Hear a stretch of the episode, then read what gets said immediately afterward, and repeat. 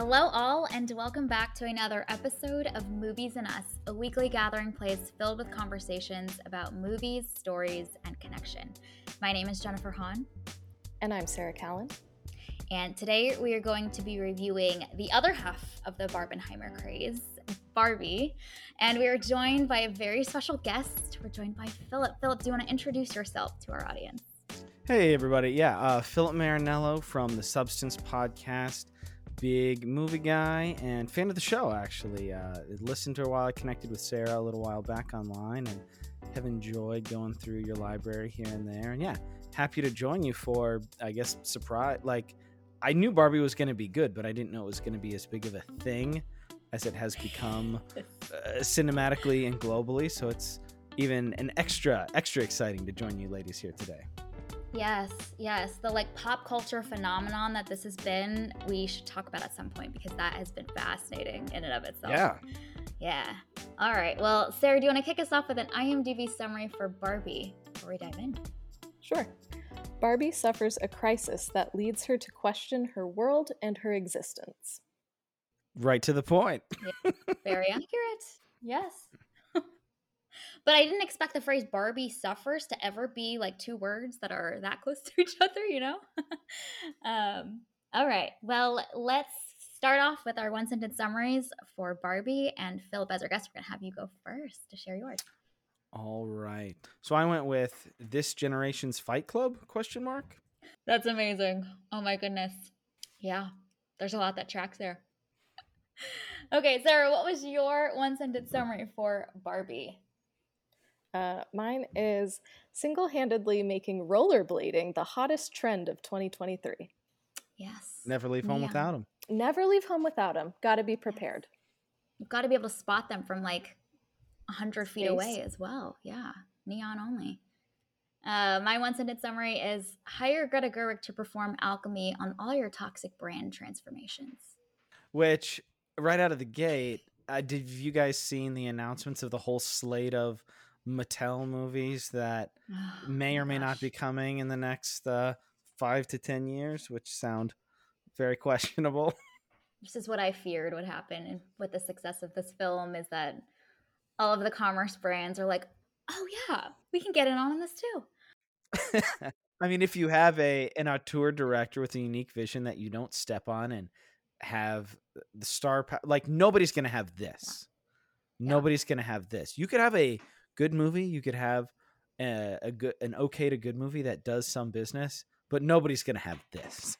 Yeah, yeah and I think there's just, there's like a nostalgia and a connection that a lot of the a lot of people have with this brand as well that is also helping helping this quite a bit too. But yeah, lots of copycats in the pipeline. I'm curious though about uh, Daniel Kaluuya's Barney movie. That that sounds interesting, but I I don't want I don't want any of those to happen really though. but if anyone can make it somewhat acceptable, it's Daniel Kaluuya. So yeah, that'll be fun. But these see. are all going to be taking people away for years and years from other actual original things that they could be doing as well. Yeah, yeah. All right. Well, let's start off with our initial thoughts about Barbie. And in this first section, we will not include any spoilers of what happens in this film. We will talk more high level about this. So, um, Philip, kick us off. Tell us how did Barbie work for you? um, Barbie worked for me very much, and I mean, there's there's a lot of different things we could talk to, and I feel like over the years, like there's a lot in here, but it's also just an entertaining movie on its face. Like, yes, especially towards the end, they do say some things very explicitly and clearly, and maybe that's not for everybody. It didn't work for me as strongly as it did for some, but I don't really knock that against it. But if you just watch this as a movie, it's very entertaining. I was one of the things that I was the most surprised about was how funny it was. It was a really funny movie. Yeah, it's definitely struck this really magical balance between being entertaining for the masses and on its surface. But if you really want to dig and and look into a lot of the details and the metaphors and what it all represents too there's still a lot of substance there as well substance. Absolutely. No yeah this is something that i've considered maybe in like when it comes out down the road we will because yeah there's there's a lot here to uh, dissect, discuss, so sociologically, gender stuff, uh, like particularly like women in society and capitalism and all these things. But it's really fun. And Ryan Gosling, man, maybe comic performance of the year. He was really stinking funny.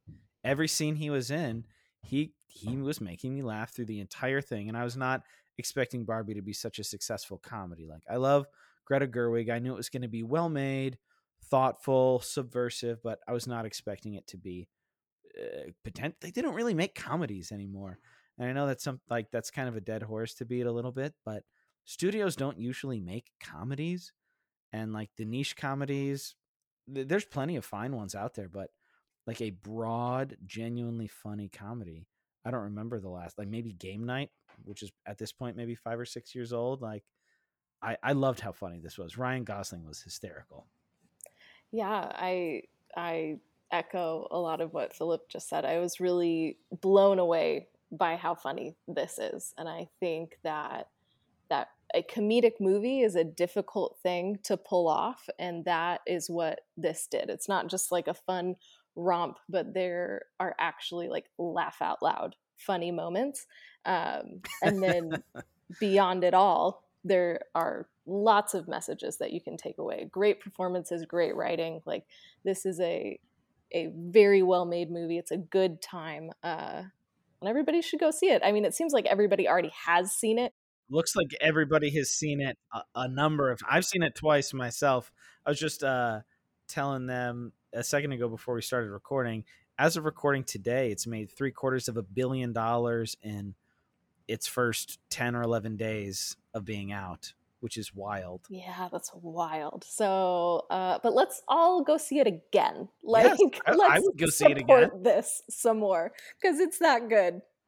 I think I think a lot of women have seen this. I am intrigued to mm-hmm. see if they have I'm sure they're tracking all this data, but the the number of of the male population that will be dragged to see this by their wives, spouses, whatever it might be, partners because I don't know about your theaters, but it was like 90% female.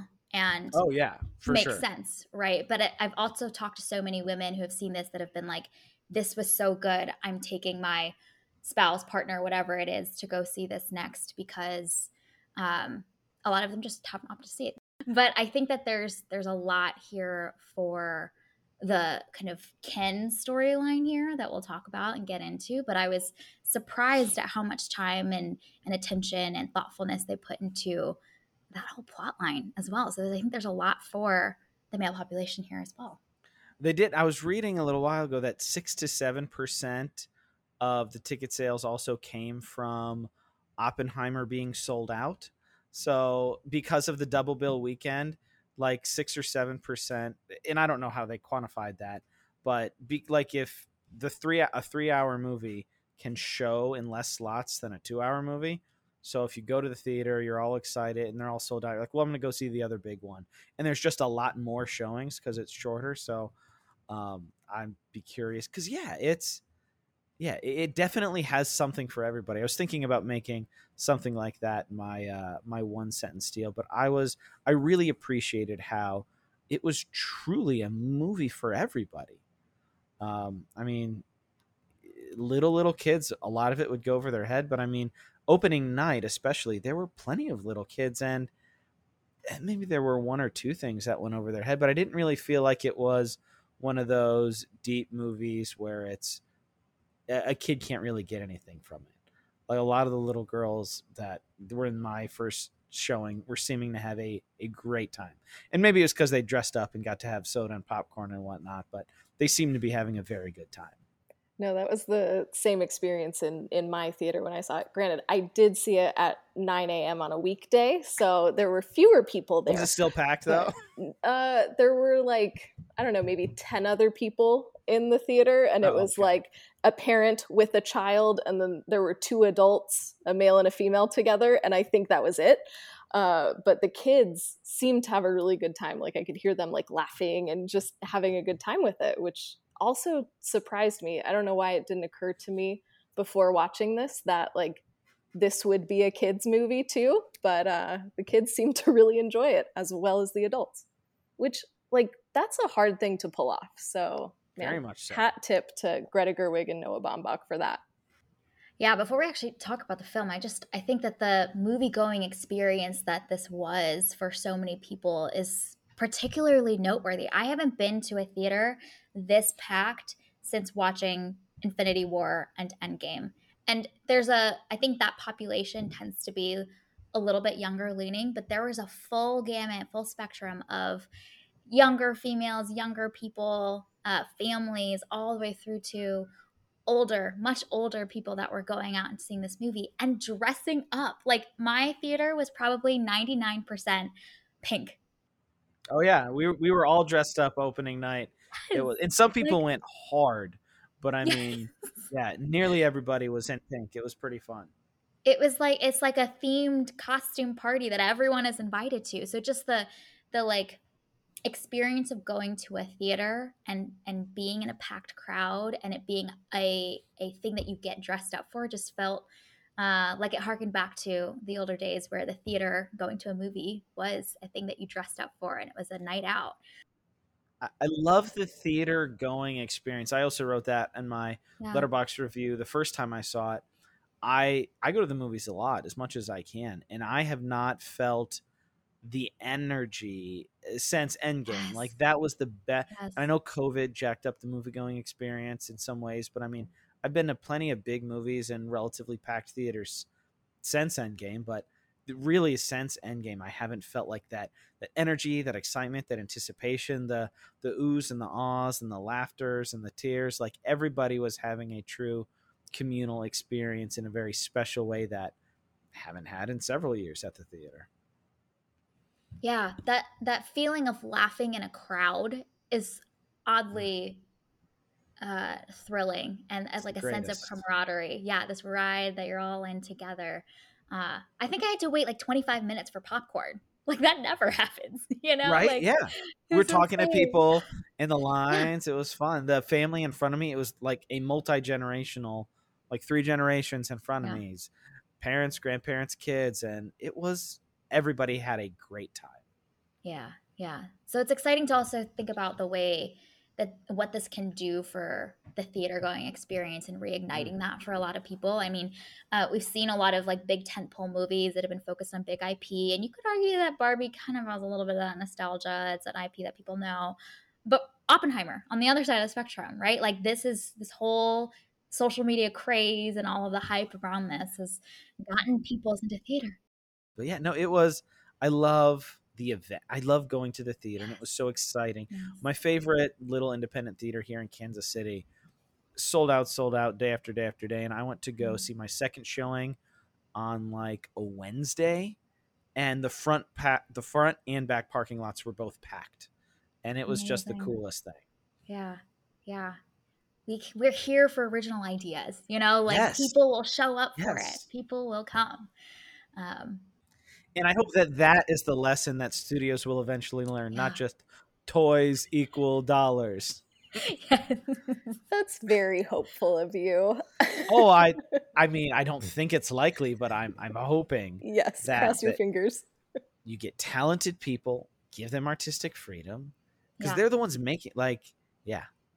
Get Yeah. good people to make a good movie. Mm-hmm. Mm-hmm.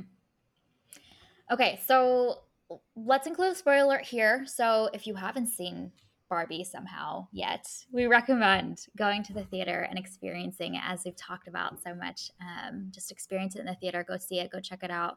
Uh, yeah, all right. We have full reign over anything you want to dive into first. Let's maybe start with things that really stood out to you.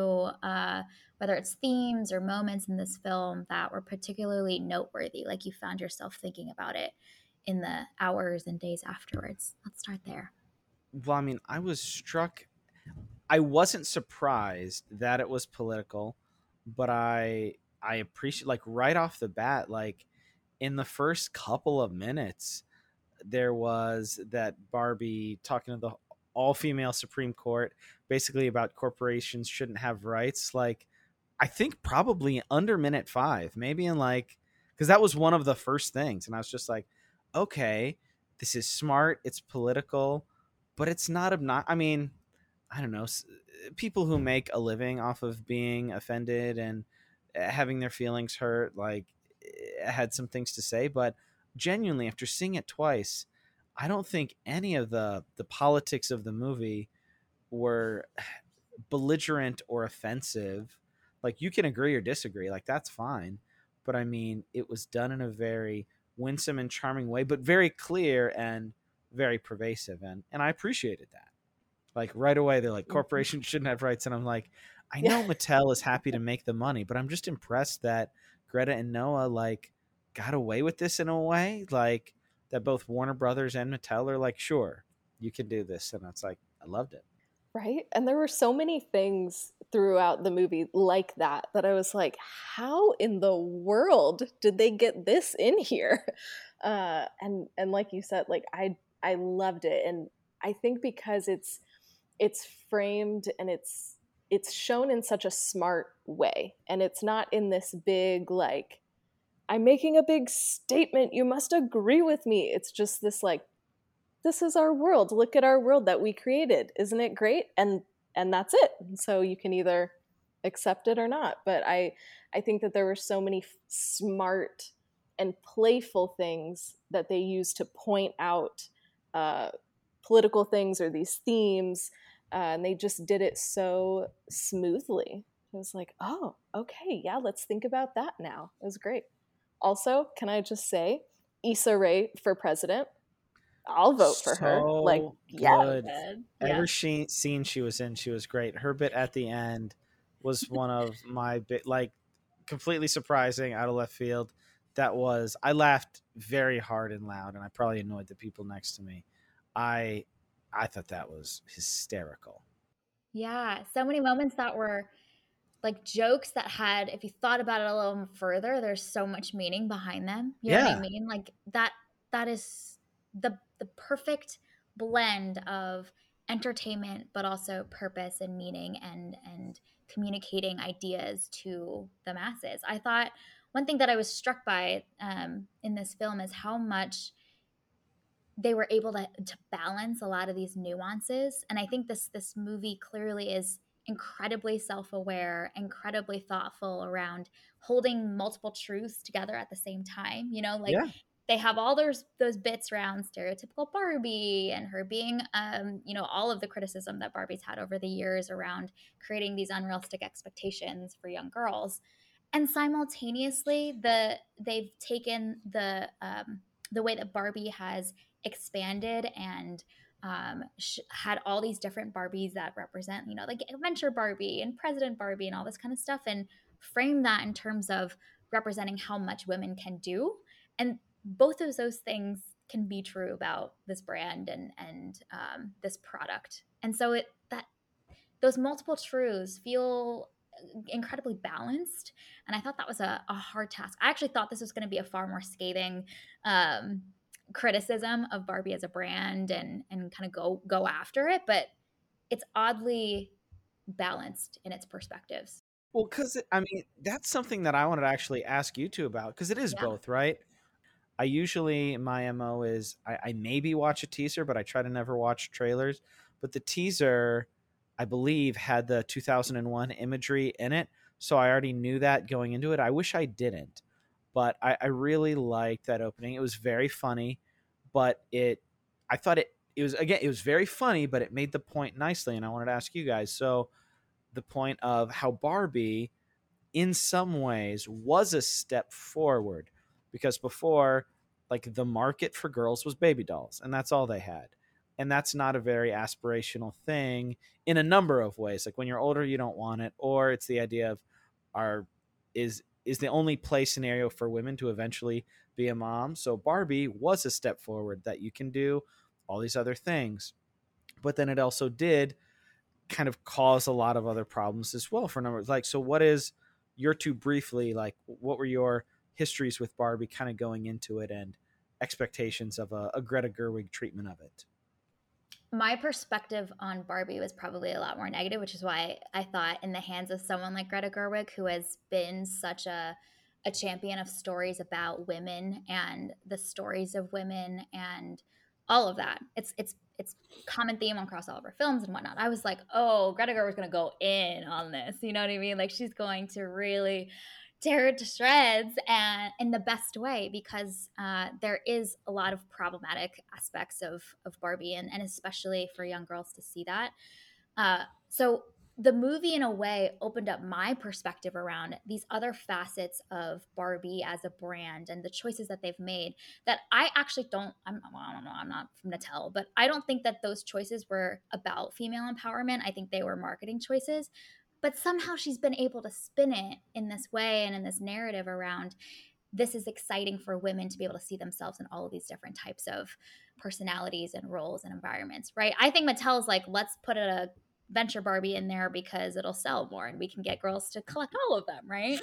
Um, but I think that she's taken this this brand of Barbie and kind of painted on the canvas to reframe Barbie as this is all of the multifaceted aspects of women. This she represents like you can be what you want to be and you can dream.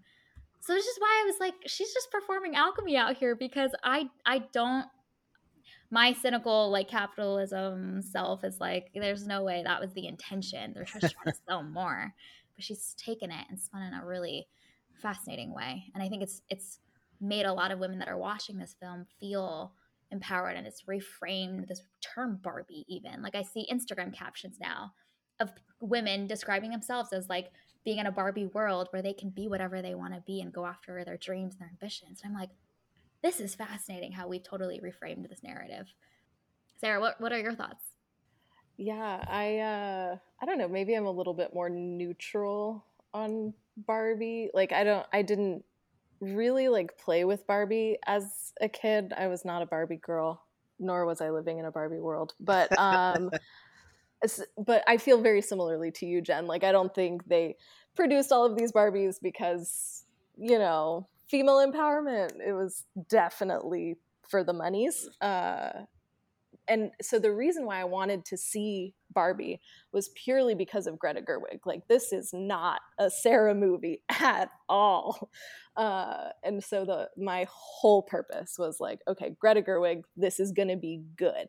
Uh, and it it absolutely was. And I I love that throughout the film it it pokes fun at Mattel. It pokes fun at capitalism, and and even when uh, the the teenager is calling Barbie like uh, what she calls her like a fascist, you know, I thought like those little touches were so funny and so good to call out these things of like this brand doesn't have these like perfect altruistic intentions but they're out here to make money. So let's let's call that out but let's do it in a really fun and winsome way.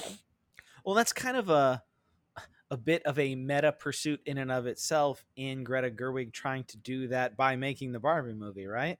So a lot of layers to it. And I also thought, I don't know how much um, of her back catalog you guys seen. I also thought it was really interesting and very cool. Uh, Helen Mirren being the narrator, who throughout her decades and decades long career has been both um, very empowering, strong for women, but also when she was younger, she was very much like used as a sex symbol. is to, like, I just thought that having her as the narrator was a really nice touch for especially the beginning and the ending, putting all that together and not like reckoning with her, but just like just the reality of the world we in, the the reality of the world we are in and and commerce and entertainment how all these things are not necessary er, are not made in order for, like for the flourishing of men and women and all people. Like that's that's not what it's made for. But trying to do our best within the systems that there are and trying to better them as we can.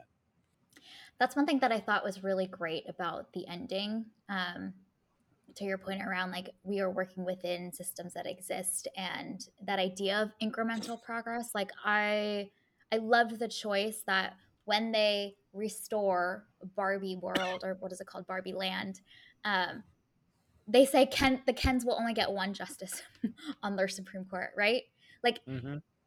it, it isn't this overly rosy view of there is an a, a healthy balance between these gender roles in Barbie land now. No, like for anyone who is in a group, a people group that has been oppressed, there is incremental progress that's made and it's the like big transformation, the big like Disney happily ever after ending doesn't exist. So it's oddly just like uh very aware and grounded in in reality, I thought, in a way that was was pretty fascinating, like reflective of the way that progress happens in our world too, which is not this perfect. We've now restored and, and created a utopia um, and and achieved progress fully. Well, no, I mean they even say that one of the quotes I wrote down. I sat in the back row and turned my phone down and took some notes the second time I saw it. One of the quotes even was like, "Even if you can't make it perfect, you can make it better." Mm-hmm. The idea of taking responsibility for the things we can yeah. and and trying to make progress. I mean, as far as the big themes, I also wasn't expecting. I mean, we talked about not expecting Ken to be as much of a focus, but really, when you step back and think about it, it's easier to talk about, think about, read a story about how Barbie as a brand has harmed women, but thinking about like how that type of society that I or um that like objectifies and idolizes and uh, thinks about things in such uh, crude terms as that, like how that affects men as well, both in the in the Barbie world and in the real world. Like before they went to the real world, I thought it was interesting the touch like Barbie has a great day every day, but Ken only has a great day if Barbie looks at him. And then in the real world of, of the pushback of men just trying to dominate everything all the time like the world that created Barbie as a product doesn't just harm women. And I thought that was interesting. Yeah, I'm curious your thoughts on the arc that Ken goes on, all the Kens. because um, I went I saw this with two friends and we went went out to eat afterwards and um, we were all dressed in pink. So the waiter was like, Did you go see Barbie? And we're like, Yes, of course we did. Yeah, I had that conversation with a lot of people before and afterwards. Oh, Barbie? Yeah, nice. Yeah. Yeah. Um, and so she she saw it as well and she felt like the film, her one critique with it was that it she felt like it dehumanized men, which I thought was an interesting perspective. So hmm. I'm I'm curious your thoughts, Philip, around the arc that Ken seems to go on in this film and the time well, I mean, it's a movie. I'd be interested to hear. Did she elaborate at all on that? She she just it was a kind of a quick conversation, so she didn't she didn't go too far into it. She said she overall loved all of it, but her one big problem with it is that she felt like it made men seem a lot more dehumanized, and, and she felt like that wasn't fair to them. Well, I mean, it's it's an easy joke, right? Men, I feel like it's both safer and easier to make jokes at men's expense, but I mean, a lot of the eh, because of the patriarchy and then the way things are um, set up by default in a lot of ways uh, the the burden of responsibility is on men more because for better and worse like the reality is like we we have made the systems and the rules for a very long time. I'm sure there have been like good things happen. It's not like there are no good things that men can do but they've not just led they've like dominated and domineered and kept women out. Like see all the the subtle jokes that were made but that was to point at the real reality of yeah like men kind of are, are playing defense and not let women into many fields for a very very long time. Uh, i thought the doctor thing was so funny when ken was trying to do surgery and he was talking to that uh, female doctor and he just didn't understand that was so funny so funny.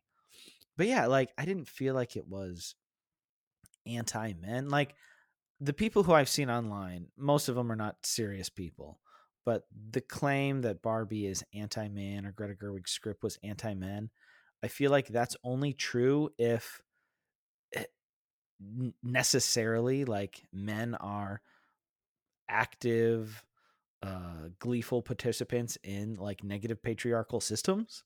Like it, it wasn't men are all bad. It's these systems are not for everybody's benefit and they should be fixed. I don't necessarily feel like that's anti man. But it's easy to make fun of Ryan Gosling and Simu Liu and their um little rivalry going back and forth was some of my like hardest laughs just the looks and this like the dance battle and the beach and all these things like how they just hated each other i just that was so good. Yeah based on the the stuff that i had seen online before watching i really expected this movie to be like anti men uh and and i i don't think that it is. I i think you can get that reading if you just watch like a few minutes of it in the middle of the movie. Like if you miss a like lot little, of the uh, movie, like uh, you can make a jump a cut of him saying exactly. Things, yeah. Yes. Yes. Sylvester Stallone. Yes, if you do that, uh, then you'll get that read. But I, I think especially the the end, you know, after the amazing dance battle, uh, where that I am Kenough, like that whole bit, I think, I mean, I, I feel like the movie Laughter did a very, and tears. So yes, good. all at the same time. I feel like the movie, like uh, Philip, like you were just saying, did a really good job showing that it's not necessarily the men who are the problem. It is this system that has been constructed that is harming men and women. And so let's focus on that rather than just being, uh, you know, only for one gender. Uh, so I, I don't know. I think, like you said, those people who have that reading are maybe not serious people. Like maybe let's watch this again. Not your uh, friend, Jen, but like the people who are knee jerk or who are yeah. making two hour YouTube videos about how Barbie is woke and bad. Jesus. yeah. Well, it was the waiter. Oh, it, because I left the theater feeling like, wow, this this film is oddly, uh, a surprise. I guess not oddly, surprisingly empathetic towards yeah, both. I you know? I was surprised. Yeah. Like I loved those scenes where both Barbie and Ken enter the real world, and they are they are observing their environments. In a lot of ways, it felt like they were young kids they were like representative of young boys and young girls that just observe the worlds around them you know like all those shots of um, ryan gosling observing like in corporate the microaggressions right or like the, the hand wave away of the female assistant yeah. that made me laugh both times so like it made me laugh but then i was also like oof like they're like yeah hold on a second like and then she's standing like 10 feet away just w- yeah. waiting you know and then he goes and gets the books and the the like all the media too that he consumed to like form this image of what a masculine you know the patriarchy essentially should look like and feel like and i thought they they were kind of like these representations of our youth and just the the things that they absorb so kind of to echo what um, you were saying earlier philip around the systems like we've set up the systems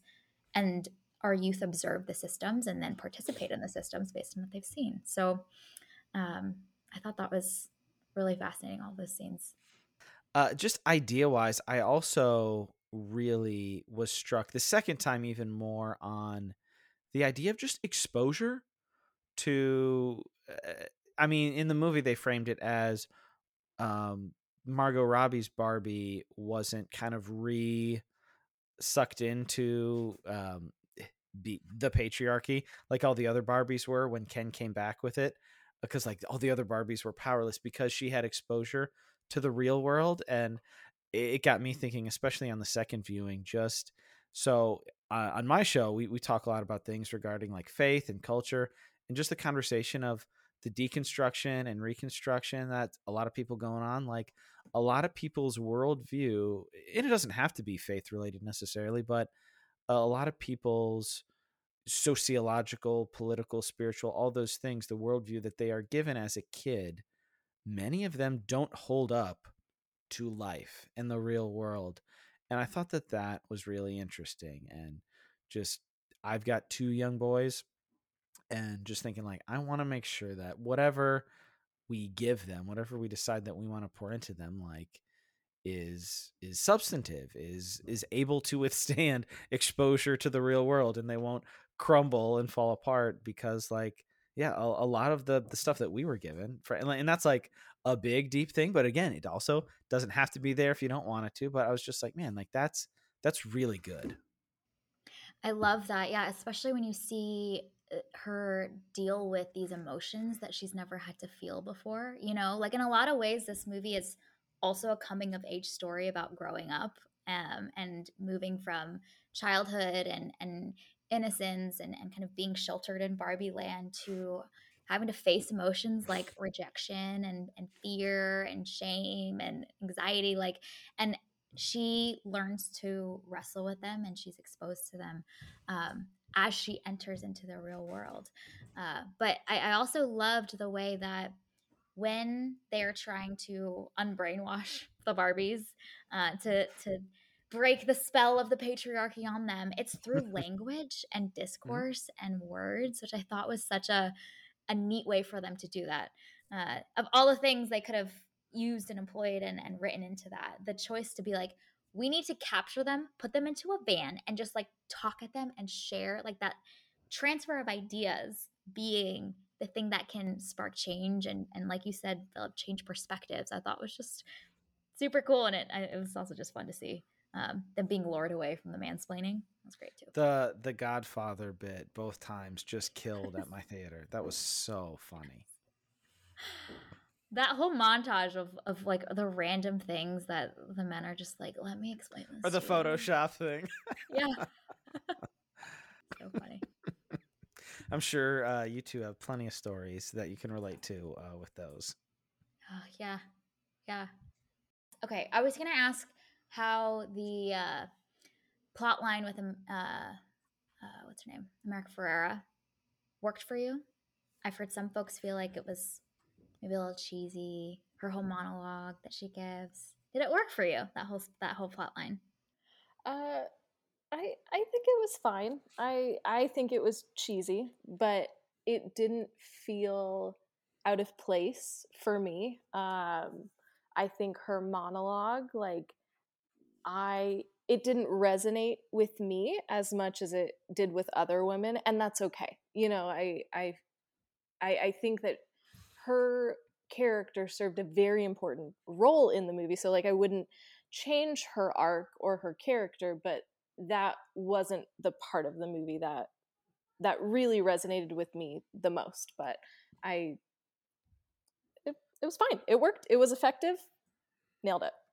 I, I liked her character. I would agree that I thought that the big speech at the end was a little bit much, but especially on opening night, man, that crushed with a lot of the crowd. And like, I wasn't exactly who it's for. It's like obviously I agree with a lot of that, but it it it didn't even hit me. I felt like it was a little bit heavy handed, but it, it really worked for the crowd. But I I really liked her and her daughter's story because they were the people in the real world, like two generations, kind of showing how they were positively and negatively affected. So I thought her character was great. And when it was revealed in the van or whatever in the SUV that she was the one who brought Barbie into the real world, real world, and not her daughter, it was it was very emotional. Like that beat landed really well. But then also the lens of like, oh yeah, like it isn't just little girls who how, how do i say this like the effect that barbie the toy and idea has isn't just because it only affects girls until they're seven or eight years old like those girls grow up and then when they have daughters they they try to share that as well and then when their daughters grow out of it like there's a reaction to that as well like again it doesn't all have to be there but when you think about it it's like man that's actually like way deeper than i thought it was going to be um and i mean my oldest is about to be five here he's not ready to to grow up and leave but like any anything in a movie now about like a kid like growing out of childhood and getting ready to go out on their own like that just gets me man Yeah, I I loved that like uh, twist. If we can call it a twist. Yeah, sort of. we- Yeah, the where reveal. we- the reveal. Um, that it wasn't the young girl that is the one that brought Barbie into the real world, but it was the the mom, and specifically like all the the reframing of those shots around. Um, it was focused kind of more narrowly on the young girl, but you like zoom out a little bit and see the full frame. I thought that was really really neat, and like the mechanism of this idea of someone in the real world playing with you and then projecting their thoughts, feelings, fears onto you as a Barbie is what like sucks you through the portal. I thought like that whole world building rule or logic was pretty fascinating because I think there is this aspect of like for for young kids they they project or or see themselves with their toys you know whatever the toy might be if it's barbie dolls or action figures or something like that there's this like imaginative play aspect that there's like a, a identification with the thing that you're playing with that i thought was really fascinating and then it, it fueling continuing to fuel that like creative spark or kind of like you were saying philip the after effects longer term of what that does for um, the way they think about themselves as they become adults and that's still trickling in there uh, i thought it just was like really really neat oh yeah she picked up her kid's toy because her kid wanted to throw yeah. it away and then she's dealing with all this existential yeah. dread and fear and anxiety and all these things and then mm-hmm. then that gets projected onto barbie who then comes into the real world and then has to grapple with all of that i mm-hmm. man again Greta Gerwig and Noah probably worked on that for years, and you can't you can't duplicate that and be like, all right, give me a movie in eight months. Like, let's get our Thomas the Tank Engine movie out now. Or Uno. I saw Uno's gonna like I just even yeah. if they get a great director and a great writer, that's just the craziest thing. Anyway. Mm-hmm. But yeah, I, I I loved that. I, I really did like her character a lot.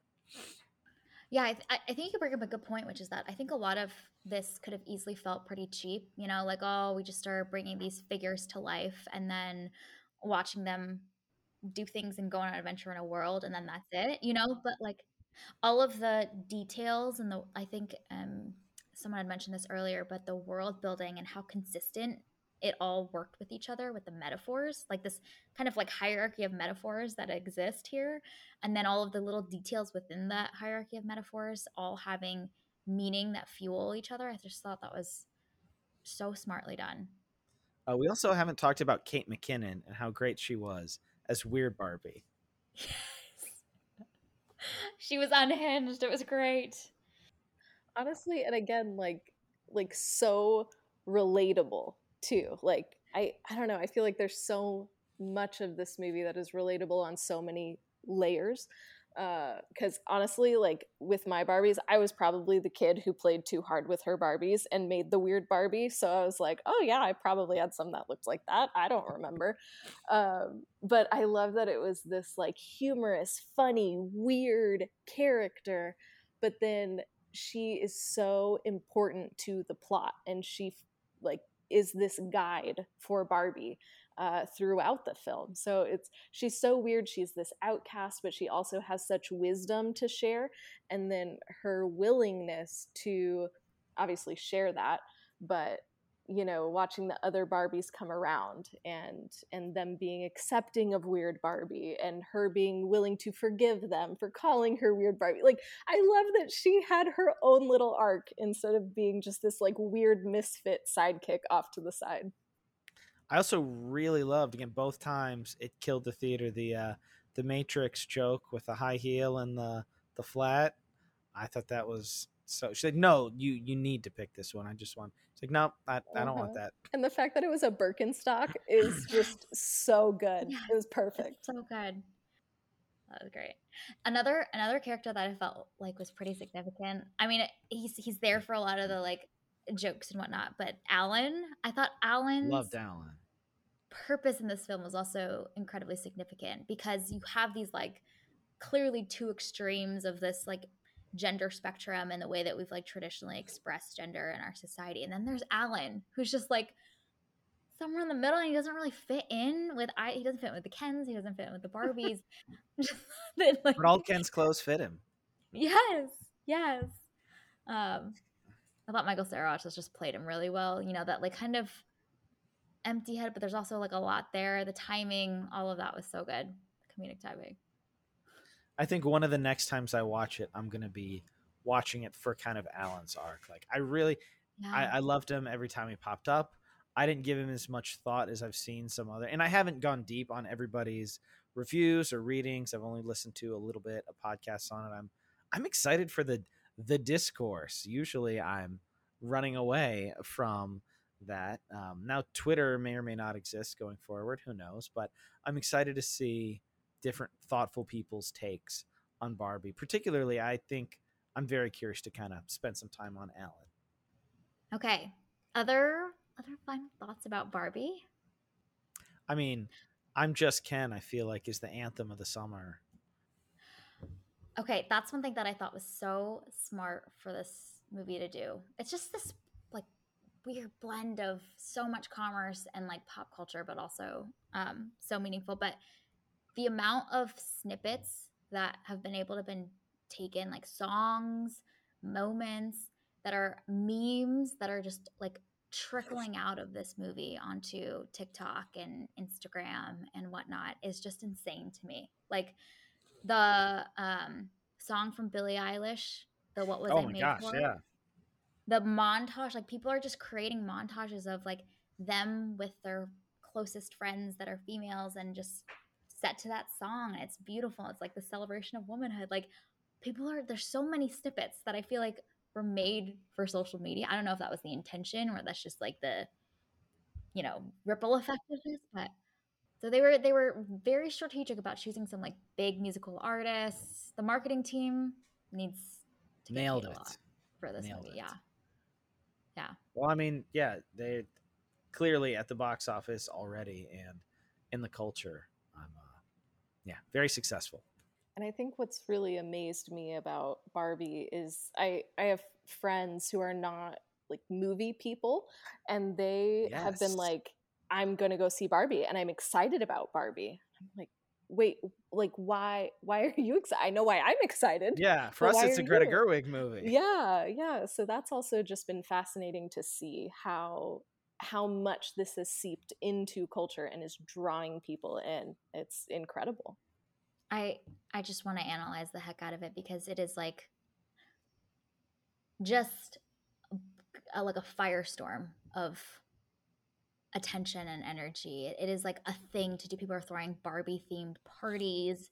Um, people are posting their like graduation from law school with captions about like being a Barbie in a world. Yeah, like this Like, Barbie is a da da da da da with all their accomplishments. I just saw one of my friends who's yeah, she's very accomplished. She just did that. Yeah, yeah. Like we've reframed what Barbie means entirely to represent so much more. That is progress.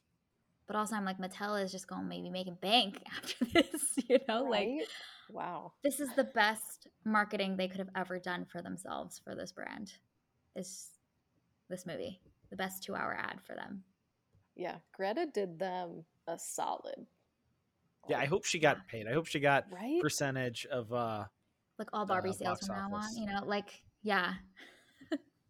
man, those deals, that's a, a side note, like industry side note, man. The people back in the day, uh, you could take a lower uh, contract and get like merchandising points and like that's just the craziest thing in the world to me. Yeah. Okay. Any other last thoughts about Barbie before we wrap?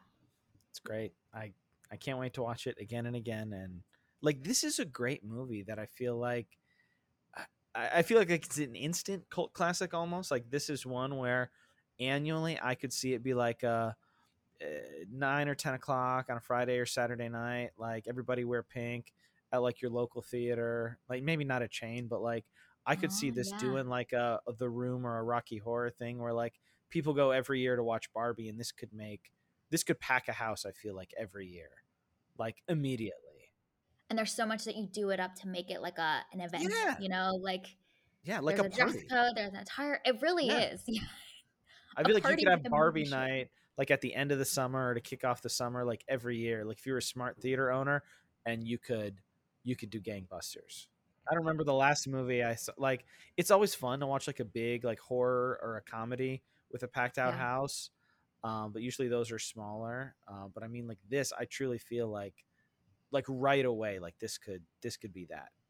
hmm the quotable lines you know like is this the mean girls of this generation or the fight club that works too Well, you and know? so that before, yeah, so that I was being a little tongue. I put that in my first Letterboxd review, like the idea of, and that kind of goes with some of the deconstructing too, like looking at how you're formed and what your values are, and why they're likely made by a corporation. Like how your value, how you are bought and sold your worth, but coming from a slightly different. And I feel like also the nice thing about Barbie is it's less likely to be misunderstood by folks. I think Fight Club is a masterpiece and it is incredible, but it's been co-opted by some concerning folks.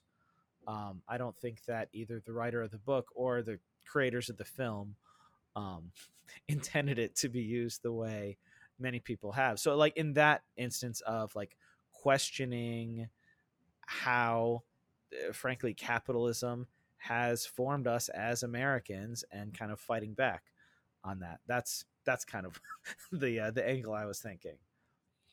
But it's also it has all those things. It's it's pink and it's meta and it's got Ryan Gosling and Margot Robbie and like all these things that people want out of a movie, but it also can be really thoughtful and potentially very powerful.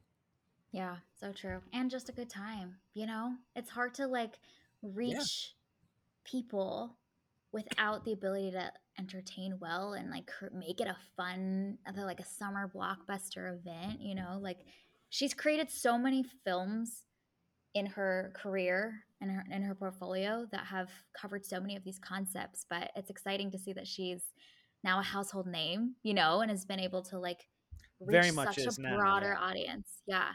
Yeah. Well, and technically, this is her third solo directing career, so that's super impressive. Mm-hmm. Like she's been making movies like co-writing for forever, but this is only her third solo directing and yeah. It's quite a feature. Little Women also, I feel like that's an annual like put that in in your Christmas programming. I feel like that might not pack a house as much as Barbie, but um, yeah, she makes. I love that she makes movies that you can return to again and again. Yeah, this will be a really fun one to revisit and catch all the throwaway lines, the little details and the sets and stuff. You know, like there's there's so. Oh, we much... didn't talk about the sets, the set decoration. Like I feel like a number of Oscar nominations are locked in, but I feel like the set decoration, like I feel like just give him the trophy right now. Like that was that was incredible. I've yet to see Oppenheimer, and I'm sure that all the prestige movies have like cool period costumes, but like just the design of Barbie Land was pretty incredible. And I love that they used practical effects for a lot of it. I was pleasantly surprised at that as well. I think it, it, makes a difference because, and especially because Barbie is like a tactile thing that we've so much of us have played with that you can feel like you just want to like enter into that world and go and play. You know what I mean? Like that. I thought that was such a smart choice, probably the more expensive choice than using CGI, but um, the Paid level off. of effort, yeah, well worth it. Uh, and I wonder because I was surprised with this is again maybe a little bit of a, a sides with uh, when Glass Onion was nominated that was adapted because Knives Out existed before. I don't know if this will be adapted or original screenplay, but whatever mm-hmm. it's eligible for, I think screenplay wise, this should win. I would think original because it's not original. This story yeah. isn't based on anything, but it was weird when Glass Onion had that. So I don't know what the rules are for an IP movie. Because there have been Barbie animated movies. I don't think there's ever I been a feature like a theatrical. I don't know. Maybe not. Yeah. No idea. Feature. They were terrible. They were very bad. I did just watch a, a Letterboxd interview with somebody who marathoned all of like 30 or 40 straight to video Barbie animateds and like they ranked their top five for people who wanted to see them. And I was like, should I put a couple of those on my watch list? I was like, no, I've got too much. I've got far better things to do. yeah. Props that person that spent like 25 hours of their life doing the research for us. It's a lot. But see, that's the power of Greta Gerwig. Like the excitement around this was so special. And I'm excited yeah. for whatever hopefully original thing next that gets everybody mm-hmm. everybody engaged. Yeah. I am intrigued to see how this will also open doors for her to get her ideas funded now. You know what I mean? Like clearly she has proven she can she can draw an audience and that people will are here for the things that she creates and her ideas. So well, she says I was I, I, stuck my nose up to it at first. She said she wants to be a studio filmmaker now and kind of step away from some of the indie stuff. And I think her next two projects wow. are I don't think she announced which ones specifically. I don't know if it's one and two or taking time off, do Mm. one and three. She's uh, Netflix is making remaking again. I don't even think they finished them the last tried they the last time they tried to make them the uh, Narnia books into movies. So she's doing at least two of those, and I was like, okay, there are a lot of versions of that, but I mean, I'll be here for it, I guess. Um, I'd love to see her doing her own thing, but if she's able to bring thoughtful, high concept, high execution to stuff Yes. like, I feel like in a way that's subversive because the stuff that's getting funded is the big, uh, already known stuff, which is irritating. But I guess if, if that's where the money is and that's the only place for creatives to play in some ways, I would rather see a Greta. Gerwig originals, but I'll be curious to Yes. see what she does. Yes. I want her to have the same like clout that Nolan has. Like if there if, if his name is attached to a movie, people will go see it. You know what I mean? That that level of being the advertising in her name is her name. I'm I'm hopeful what this can kick off for her. I saw a Uh, lot of directed by Greta Gerwig shirts, and I think I might Good. get one. That's awesome. Love to see it. All right. Well, this was our review and discussion of Barbie. You can find it available out in theaters. I'm sure your local theater will have lots of showings for this. I think this was showing like every hour It's the for the weekend that it came out. Yeah. Make that money. hmm Well, thank you for listening to this week's episode of Movies and Us, and thank you, Philip, for joining and sharing all of your awesome perspectives about Barbie. Where can people find more of you, your content, the Substance Pod on the interwebs? So yeah, the the show that I host and run is called The Substance. Uh, you can find that on all the major pod catchers and some of the smaller ones as well. Type in The Substance, um, bi-weekly show, bi-weekly variety show, faith, culture, the arts. Um, we do for the movie fans, obviously, since you listen to this show, we have uh, a series called Substantive Cinema where we go through movies of substance. We actually, um, Little Women, we covered uh, right after it came out with uh, Vox.com's Alissa Wilkinson. That was a, a wonderful show. And I mean, we've had people like Josh Larsen from Filmspotting and Mike White from the Projection Booth, um, Tyler Huckabee. We've had some local film critics here in Kansas City. Um, if you like movies or thoughtful discussions on faith in the arts, check out The Substance um, and then The Substance Pod on the social medias. And uh, yeah, check us out. And if you like it, give it a five star rating. And give these gals a five star rating too. I've seen how long they've been doing it, and they only have a few. Give them a five star rating as well. Love it. Yeah, they they have a ton of really great guests and, and content and conversations over there on the Substance Pod. Make sure you check it out. Oh, I didn't even say this. The last the last guest we had and the next guest we had are Letterboxd people. So if you're a movie fan and know what that means, Mhm. that was awesome. We just had my buddy Slim from Letterboxd, and I don't know if I want to say the next one because it's not recorded and in the can yet. But one of the very public uh, Letterboxd people who you hear talk a lot um, will be coming on the show soon to actually talk about a movie whose director he interviewed recently as well. So excited for that. Mm-hmm. Lots of good content coming up for them on the Substance Pod. All right, well, our name sums it up. We're all about movies and the powerful ways we can connect with each other and the world around us. This podcast is about all of us and our shared stories. Everyone is welcome here, and we're so glad you spent time with us today. You can subscribe to this podcast on Spotify, Apple Podcasts, Google Podcasts, or wherever you tune into your favorite shows. Drop us a review letting us know your thoughts about Barbie and the Barbie phenomenon. You can connect with us on Instagram and Twitter at Movies and Us Pod or email us at moviesanduspod at gmail.com. We will be back next week. We are kicking off A24 August, which we're so excited about after a summer of blockbusters. Uh, so we'll be discussing a ghost story next week. That's on that's on my perspective list. I can't wait. Yes, neither Sarah and I've watched it yet, but man, gonna be it's gonna be good. It's gonna be really good. Uh, all right. Well, we hope you have an amazing week, and we'll see you next week.